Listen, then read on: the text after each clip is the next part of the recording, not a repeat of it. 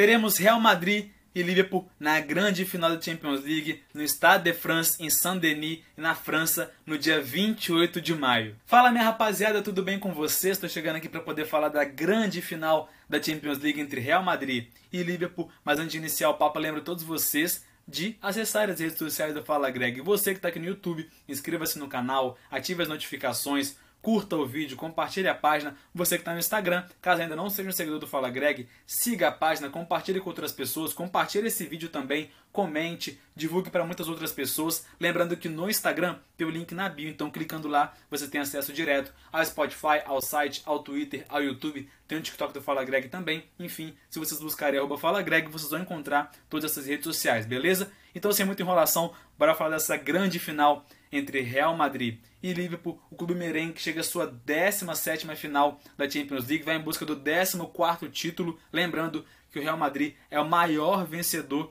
da competição com 13 títulos na conta. O Real Madrid que já conquistou de forma antecipada a La Liga, tem grandes craques brilhando. Um dos destaques, por exemplo, é o Benzema, o artilheiro da Champions League com 15 gols e tem tudo para poder levar a bola de ouro, ele que é muito especulado, ainda mais depois do título de La Liga e depois de, de, chegar a essa grande final da Champions League, é muito especulado a levar a bola de ouro e acredito que seria merecido caso ele leve né, a bola de ouro nessa temporada. Temos também outros destaques, dois brasileiros, Rodrigo que brilhou no, no jogo da volta, fez dois gols, manteve o Real Madrid vivo, levou o clube para a prorrogação e conseguiu é, é, fazer com que a equipe chegasse à grande final da competição. Vinícius Júnior, que tem sido uma dupla fenomenal, ao meu ver, a melhor dupla no cenário europeu.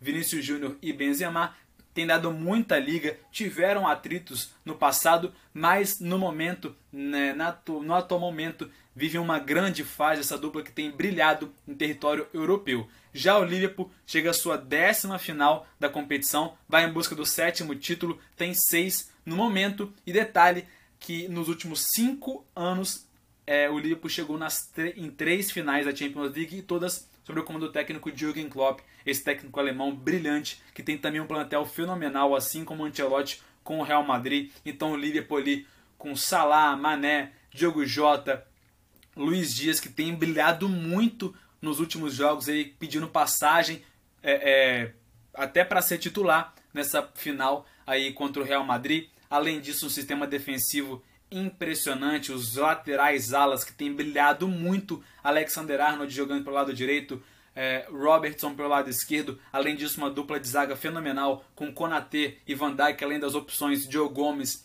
e Matip. Enfim, também um meio campo muito forte com Nabi Keita, é, o próprio o próprio Fabinho, brasileiro, que tem passagem carimbada aí, passaporte carimbado para a Copa do Mundo no Catar, ao meu ver, mas esse é um outro assunto. Além disso, capitão Henderson, enfim, dois plantéis muito recheados, teremos um grande confronto pela frente.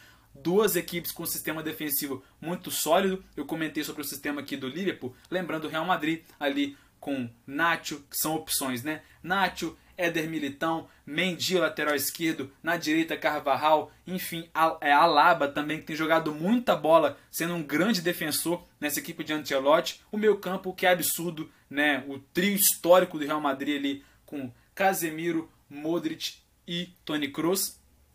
É, equipes que dispensam comentários, é, já fazem grandes trabalhos aí, já apresentam grandes trabalhos há, um bom tempo no cenário europeu, então teremos um grande confronto pela frente. Equipes que têm uma transição muito forte, são muito intensas, uma transição ofensiva muito forte, de muita, de muita intensidade, muita força e com peças que fazem valer. Né? Peças inteligentes, com jogadores importantes nas obstruções das jogadas. Então nos resta aguardar por esse dia 28, essa grande final lá na França entre Real Madrid e Liverpool. Façam suas apostas. Quem será que leva esse título da orelhuda? O Liverpool chega ao seu sétimo título? O Real Madrid se torna ainda mais campeão com essa 14 quarta orelhuda? Vejamos.